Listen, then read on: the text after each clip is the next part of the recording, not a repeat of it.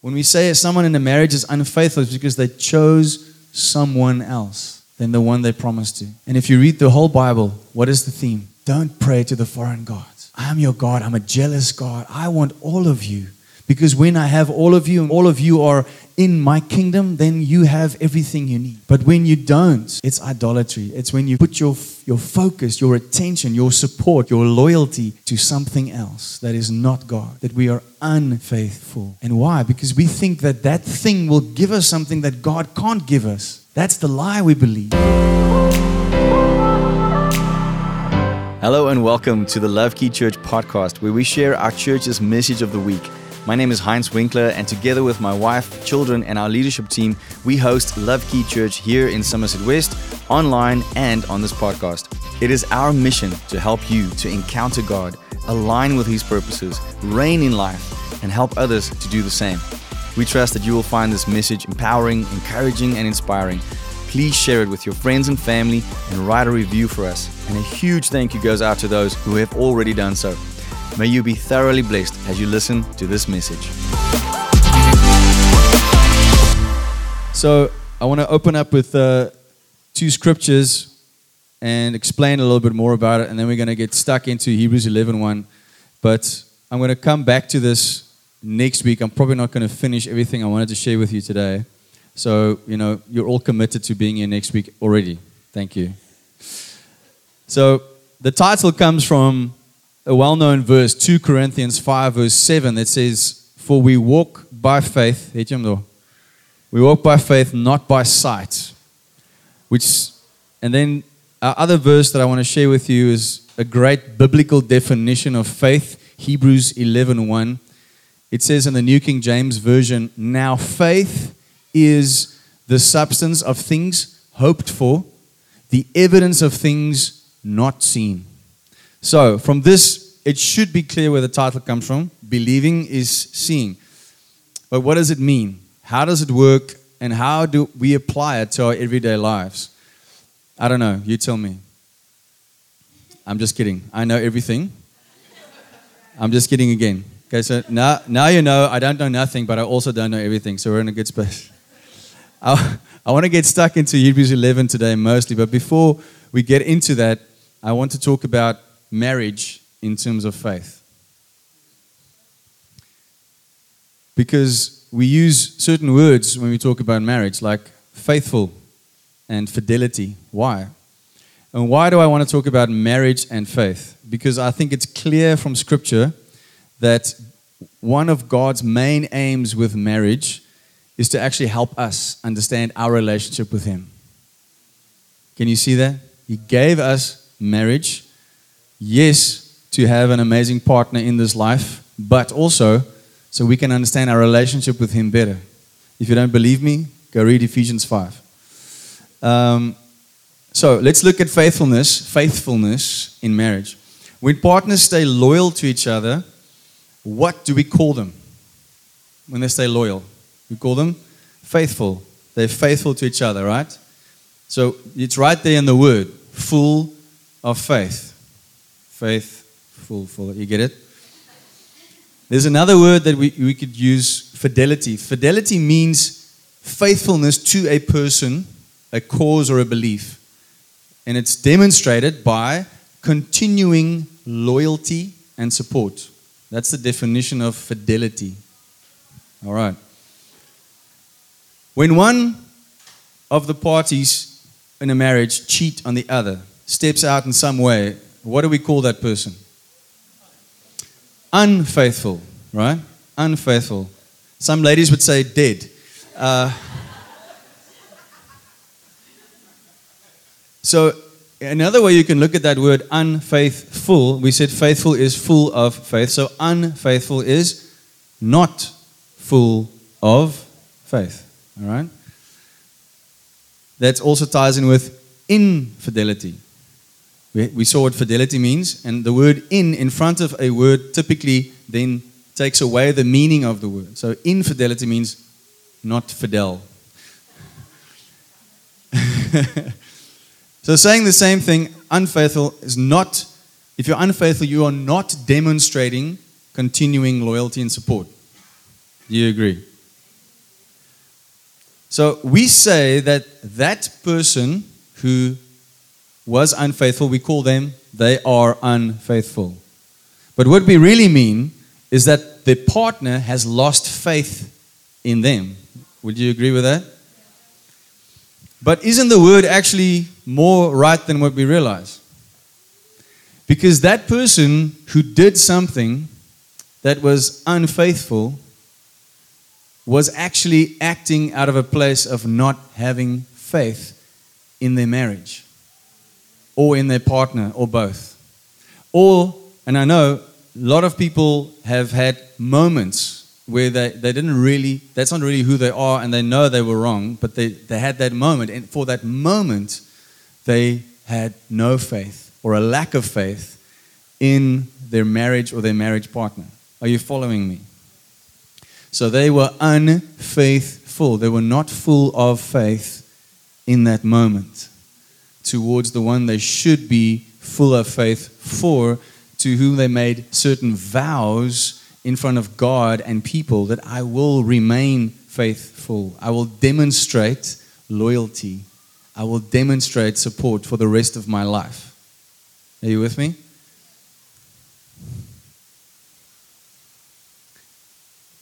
Okay. So I rem- I've quoted this a few times before from Pastor Nicky Gumbel. He's from Alpha and also the, he wrote the the Bible in a Year um, app that you can use to read the Bible in a year. And he, he said something quite profound. He said, You swallow a lie about God before you swallow the forbidden fruit. In other words, I believe something untrue about God before I sin. Every time before I sin, right before I sin, or in that moment, I am believing a lie about God. It's another way of saying that in that moment, I don't have faith in God. I am not full of faith. So I'm unfaithful. And that's what an unfaithful spouse does. They believe a lie about either themselves or their marriage or the partner. And what, what does that cause? What does a lie cause? In this case, yes. But what does a lie typically do? It causes distraction. Can yeah happen? Doubt is the word I'm looking for. It causes doubt, and doubt is actually one of the best um, opposites of the word faith. It's exactly the opposite of faith. Is to doubt. What is doubt? Not being sure. What did the enemy? What was his original lie? that led to the original sin of Adam and Eve. He sowed doubt. He, he said, Did God really say that you shouldn't eat from that? Because, you know, He's actually just withholding something from you. You could be like much smarter and know way more if you eat from that fruit. So, you know, He's holding out on you. What does that cause? Doubt. What did that doubt lead to? What is sin? unfaithfulness towards God. And this applies to marriage as well. When, when, we, when we have all these things going through our mind, oh, my wife should be this and my wife should be that, or I wish my wife was like this, or, you know, I deserve da da da. That's never a good place to start your thoughts. I deserve this and this and that. And then you normally end up with going like, I can justify just about anything I do. But what are you doing you're being unfaithful. You are not full of faith. You are operating from a place of selfishness. Does anyone see that? Okay. So let's get back to our relationship with God. When we have truly, now, okay, I'm getting back to our first foundations about repentance and salvation. When we have truly repented, and if you don't know what that really means, go and listen to those sermons. When we have truly repented, truly become saved, born again, children of God, and we have stepped into salvation. We become a new creation. And that happens how? Who can tell me? How do, how do we become saved? There's a famous verse. By grace, through, through, through. Hmm, interesting. Okay. So by grace, through faith, we get saved. So, when we step into relationship with God, what are we? Full of faith. We are faithful to God. Amen. We start in the spirit when we are truly saved. Now, I'm not talking about people who grew up in church, who are cultural Christians, or who call themselves Christians, but they're not really Christians. I'm not talking about that. I'm talking about people like you, you know, who are really saved, born again, sold out to Jesus. My life is no longer mine. It's no longer I who live, but Christ who lives in me. I'm talking about us, all right? And everyone else is welcome to join us if you're not there. It's for everybody. We start in the Spirit and we're aware of how much God loves us. We're in the honeymoon phase of our relationship with God. Who remembers that honeymoon phase of their relationship with God? Like everything is great. Who remembers the honeymoon phase of their, their honeymoon for their marriage? Anyone? Okay. Ja, hand was baie mooi vinnig op. Well done. Well done, Perry. so I, I would when I when I used to do normal shows, I would always um, before I do a certain song, I would ask this question: How many of you guys are married? And then sometimes this would happen, like no one would put up their hands. Um, I'm asking it to you now. Who of you are married? All right, and then yeah, that would happen. You have some fast hands, you have some medium hands, and you have some no hands. All right. So the no hands are obviously people who are either not married or they weren't listening to me. The media hands is normally a guy that's not either shy or not very sure of his situation. And the men who put their hands up very fast, they are the ones who know that there's a point system in their marriage. And that the wife is going to remember, like, how fast did that hand go up?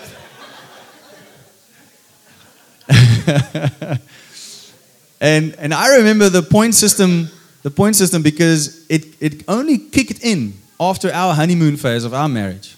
The honeymoon phase of the marriage is everything is great and everything you do and say is right. There's no problem. There's nothing that you never fight. You never. Want jy's so. You're like, it's puppy love. You know, you're just crazy in love, and everything's fine. And I'm and I'm convinced about this. I'm convinced that for the man, he goes. I don't really like the way you spoke to me right now or how you did that, but I'm sleeping with you tonight, so it's all okay. and the women are thinking this, and you can correct me if I'm wrong, but I know I'm right. The women are thinking this I don't really like that about him, but it's okay. I will change him. right? Come on. Be honest. How's that going, ladies?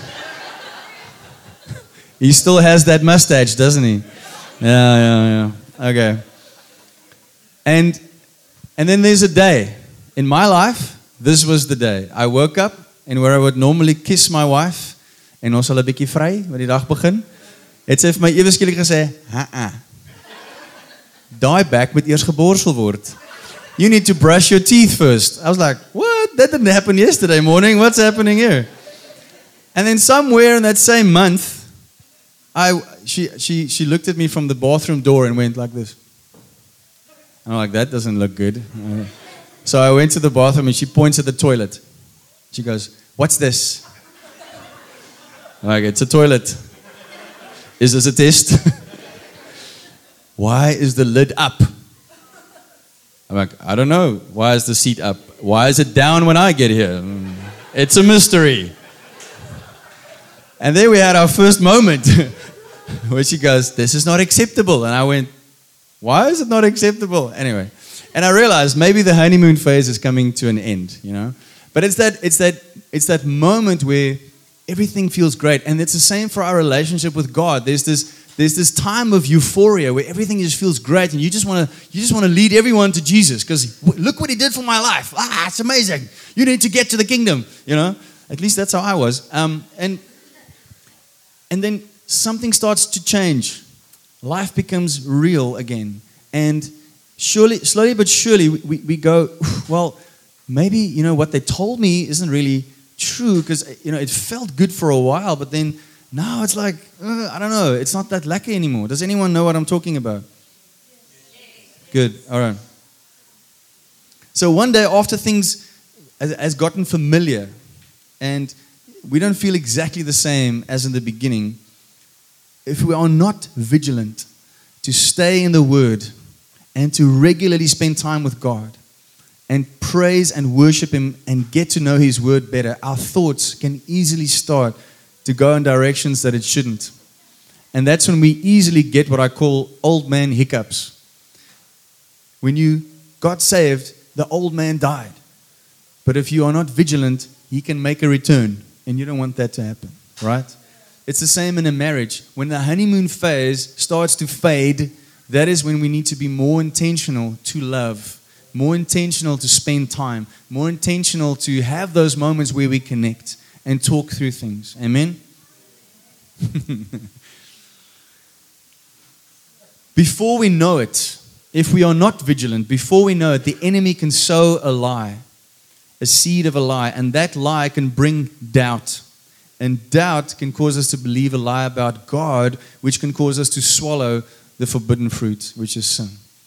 And when we sin, we are then, as the bride of Christ, unfaithful to our groom. Why? Because sin is disobedience, and it's a form of idolatry. When we say someone in a marriage is unfaithful, it's because they chose someone else than the one they promised to. And if you read the whole Bible, what is the theme? Don't, don't pray to the foreign gods. I'm your God. I'm a jealous God. I want all of you. Because when I have all of you and when you all of you are in my kingdom, then you have everything you need. But when you don't, it's idolatry. It's when you put your, your focus, your attention, your support, your loyalty to something else that is not God, that we are unfaithful. And why? Because we think that that thing will give us something that God can't give us. That's the lie we believe.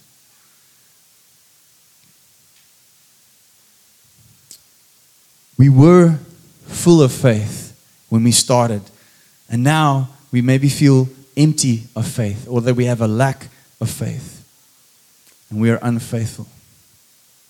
And that's when faith turns to being unfaithful. There is also the situation where we often hear Jesus admonishes the disciples about having little faith. You know, there's a line from the old King James that says, O ye of little faith. It happens a few times that it's after the storm on the, on, the, on the Sea of Galilee and a few other times when Jesus spoke to them. And it's interesting that he said little faith. And that he's, at the same time, he would tell us that if you have faith like a mustard seed, you can tell this mountain to move and it will move. Is he trying to trick us? Or is there more to it? And this thing was, was for the first time, kind of broke open for me um, between two people that I heard speaking. The one was a friend of mine, Joe Niemand. Some of you may know him. He's a, a singer and an amazing songwriter. And he, he, used to travel with Uncle Angus a lot. Um, and I was at his bachelor party, which was a really godly bachelor party, very godly. We sat around a table and everyone prophesied over his life. And almost everyone said about Joe how great his faith is. He's a man of massive faith, big faith. He, like he takes crazy faith steps. And when it was his turn to speak, he stood up and he said, Guys, I, I don't have big faith. Because the Bible says I only need faith like a mustard seed. But, what I, but the faith I have is pure and it is focused on Jesus. Oh, that just blew my mind.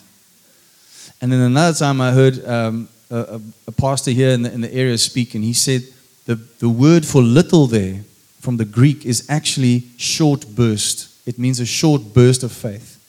And so that then it starts breaking open. It's like you start well, yes, I believe, but then there's a hiccup. There's something along the way that you didn't anticipate, and woo, suddenly your faith is gone. You start believing the thing you see and not the thing that you know to be true from God. Amen? So we need to be wary. Faith, like a mustard seed, needs to be focused and pure, and, and, and it will move mountains. But faith that starts out well and is easily capsized by circumstances, that is what Jesus does not like. And it's not that he doesn't like it, he, he wants us to do well in our faith. So he's pointing out don't have little faith, don't have short bursts of faith. Let's get into, oh man, we are already out of time. May I steal 10 more minutes of your time? All right, good answer.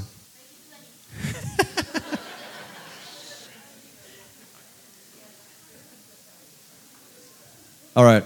Hebrews 11. Let's go to our Bibles. Hebrews 11, 1 to 10. This is quite long, but I'm going to read it fast, so just pay attention. Now, faith is the substance of things hoped for, the evidence of things not seen. For by it, by faith, the elders obtained a good testimony.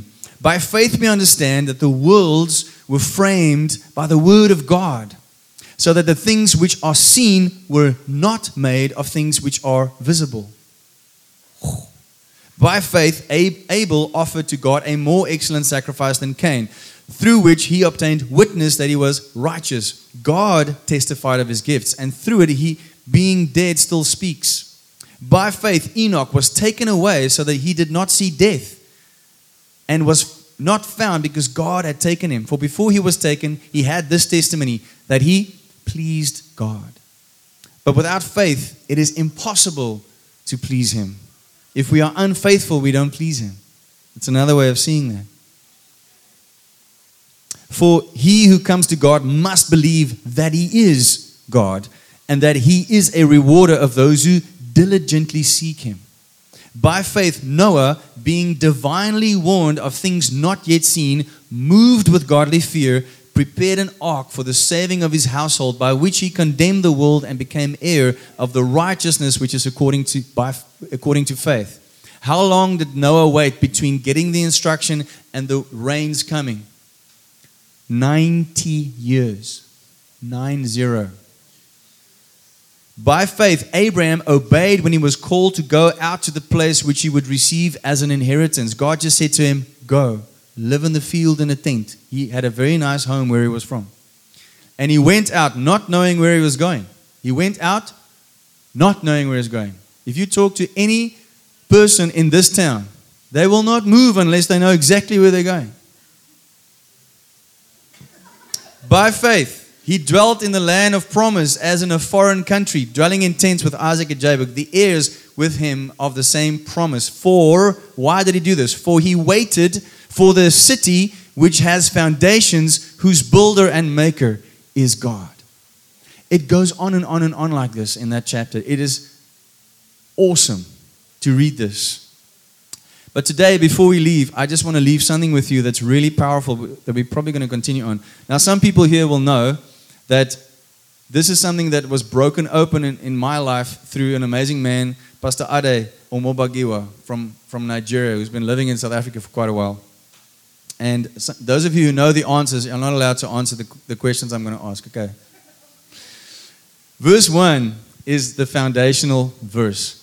It says, For, uh, it says, now faith is the substance for those um, of things. Sorry, let me try again. I should know it off by heart by now. Now, faith is the substance of things not. Come on, Heinz, focus. The substance of things hoped for, the evidence of things not seen.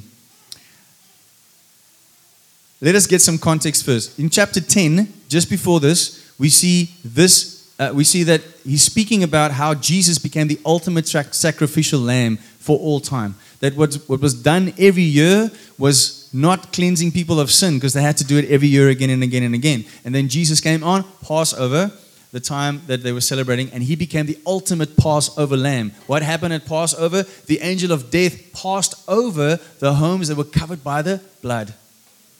The angel, now we're talking about death in the sense of eternal death. When you have Jesus, you don't go to eternal death, you go to eternal life. We spoke about that recently. So he became the ultimate sacrificial lamb. We see through him we have access to the holy, holiest of holies. God's presence and the Holy Spirit comes and writes the laws of God on our hearts. This is also what we read in Hebrews 10 we also get the serious warning of what will happen after we have received all of this and then still sin willfully. I shared that recently as well. And it ends with these last verses right before Hebrews 11. Now, now remember, the Bible was not originally written in chapters and verses. This, is, this was originally just written as one thought, all right? So I want you to read these last few verses of Hebrews 10 and know that this went straight into Hebrews 11 1. Hebrews 10, verse 38 to 39. Now the just shall live by faith. But if anyone draws back, my soul has no pleasure in him. But we are not of those who draw back in perdition. Let's say amen. We are not of those who draw back, but of those who believe to the saving of the soul. Are you of those who believe of the saving of the soul? Okay. Then we read, Now faith is the substance of things hoped for and the evidence of things not seen. Are you of the just? Are you of the just? Are you one who believes in salvation? You shall live by faith. So it is important to understand what faith is. If you're going to live by it, you should know what it is. Are you the just? Are you tired? No, we're not tired. We're getting we're just getting stuck into this. Faith is the substance of things hoped for.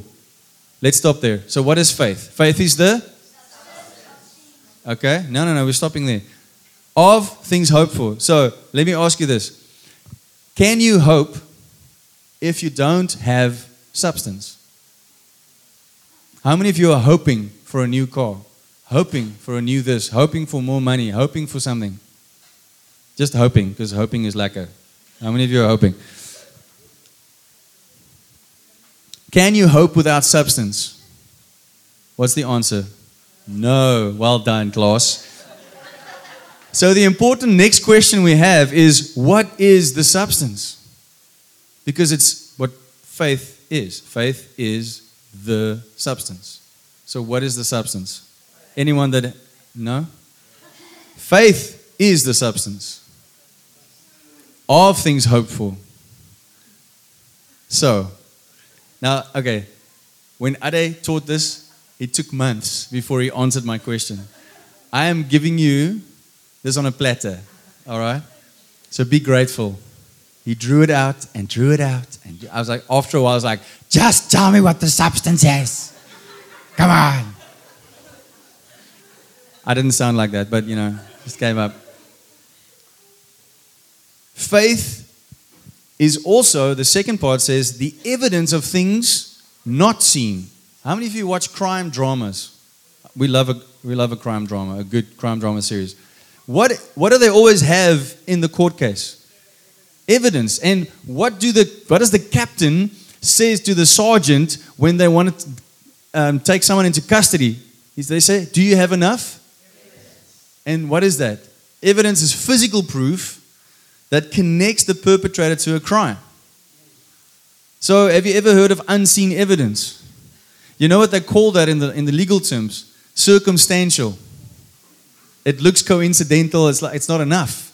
So, in human terms, it's not enough. Now, this says that faith is the evidence of things that you don't see. You don't see it. You don't see it. But it's evidence. All right? Is it starting to break your brain a little? You've read this a few times, right? And you've quoted it to people, but you don't really know what it means. I was there, I know. The world tells us seeing is believing. That's what the world is telling us. But clearly, from this and our other opening scripture, 2 Corinthians, it is clear that in the kingdom of God, believing is seeing. How else will you see the evidence that's not there? Okay, back to the first part. The substance of things hoped for. What's the substance? A bit further down, we just saw it, it in, in Hebrews 11, it speaks about Abraham, right? And even further down, we see a piece that I didn't read now, where it speaks of Abraham being willing to offer his own son, Isaac. Do you remember that story? God speaks to, to Abraham and he tells him, Take your son to a place I will show you. He didn't tell him where. Once again, he went somewhere he didn't know where he was going. That's very hard for us Western people. So he, he gets up the next. The Bible says he gets up the morning, he takes the boy and two helpers and goes. It never says he spoke to Sarah. Very wise man. Anyway, that's just a side note. So I'm going to take your boy for a braai. Uh, I think we'll be back. No, I'm kidding. So he goes, and what does he say to the two helpers? He says, Wait here, the boy and I will go worship, and we will return. And then here in Hebrews, it actually says that he knew that God will either not let him kill his boy or will raise him from the dead. How does he know that? How? Faith is the of. So he was hoping that his son would rise from the dead if he had to kill him. So he had. No, he had substance. What was the substance that Abraham had that made him hope that his son will rise? What was the substance? Come on, people.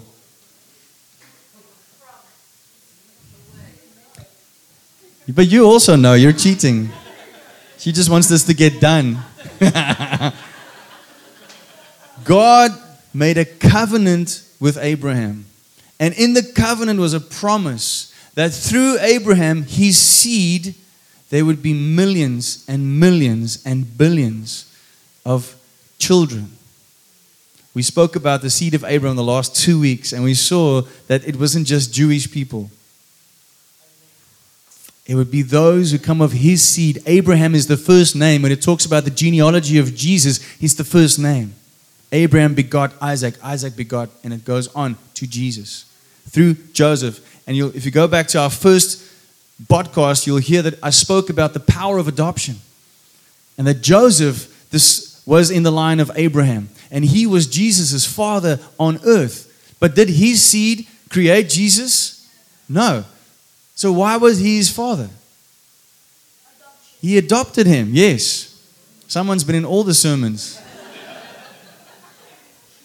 So, but why would God take a human uh, line of people where there's lots of brokenness. There's some harlots in there, there's some disobedience, there's murder, all kinds of David's in that line. You know what he did?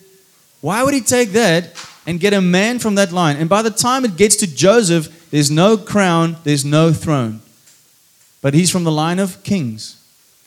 He's a carpenter. He lets him be the dad of Jesus through adoption. He's trying to show us the power of adoption. But then the seed that God gave Mary is what made Jesus. And through adoption, he was part of that. Okay, this is this is huge. But let me get back to my point. God made a covenant with Abraham, and through his seed, there would be millions of, yes, Jews, but also Christians, people who believe in Jesus, the seed, the word. Are you with me? All right. So, before my wife cuts the power. Um, I just, I just really want you to get this. What is the substance that Abraham had that is available to all of us as the seed of Abraham? The promise. How did God give him the promise? He spoke to him, all right? He gave him a word. He promised him something. And then God said, I will make a covenant with you. And he made a promise and he swore by himself because there's no greater power. That is how Abraham knew that he knew I have a word from God. I can stand on this. This is firm. This will not move because God cannot be a liar. He cannot go against himself. So that's how he could take his son, tie him up. And he was a teenager by then. Can you imagine the obedience that took? Dad, what's going on? Lifted up, close to cutting him, killing him. And only then did what happen? No, the angel stopped him first. And then afterwards, he said, God will provide. And there was a ram. What was God testing in Abraham? His faithfulness. Because even the promise from God, the son that he was waiting for, can become an idol, can become the thing that you worship instead of God. And God was seeing how faithful is this man. How faithful is he?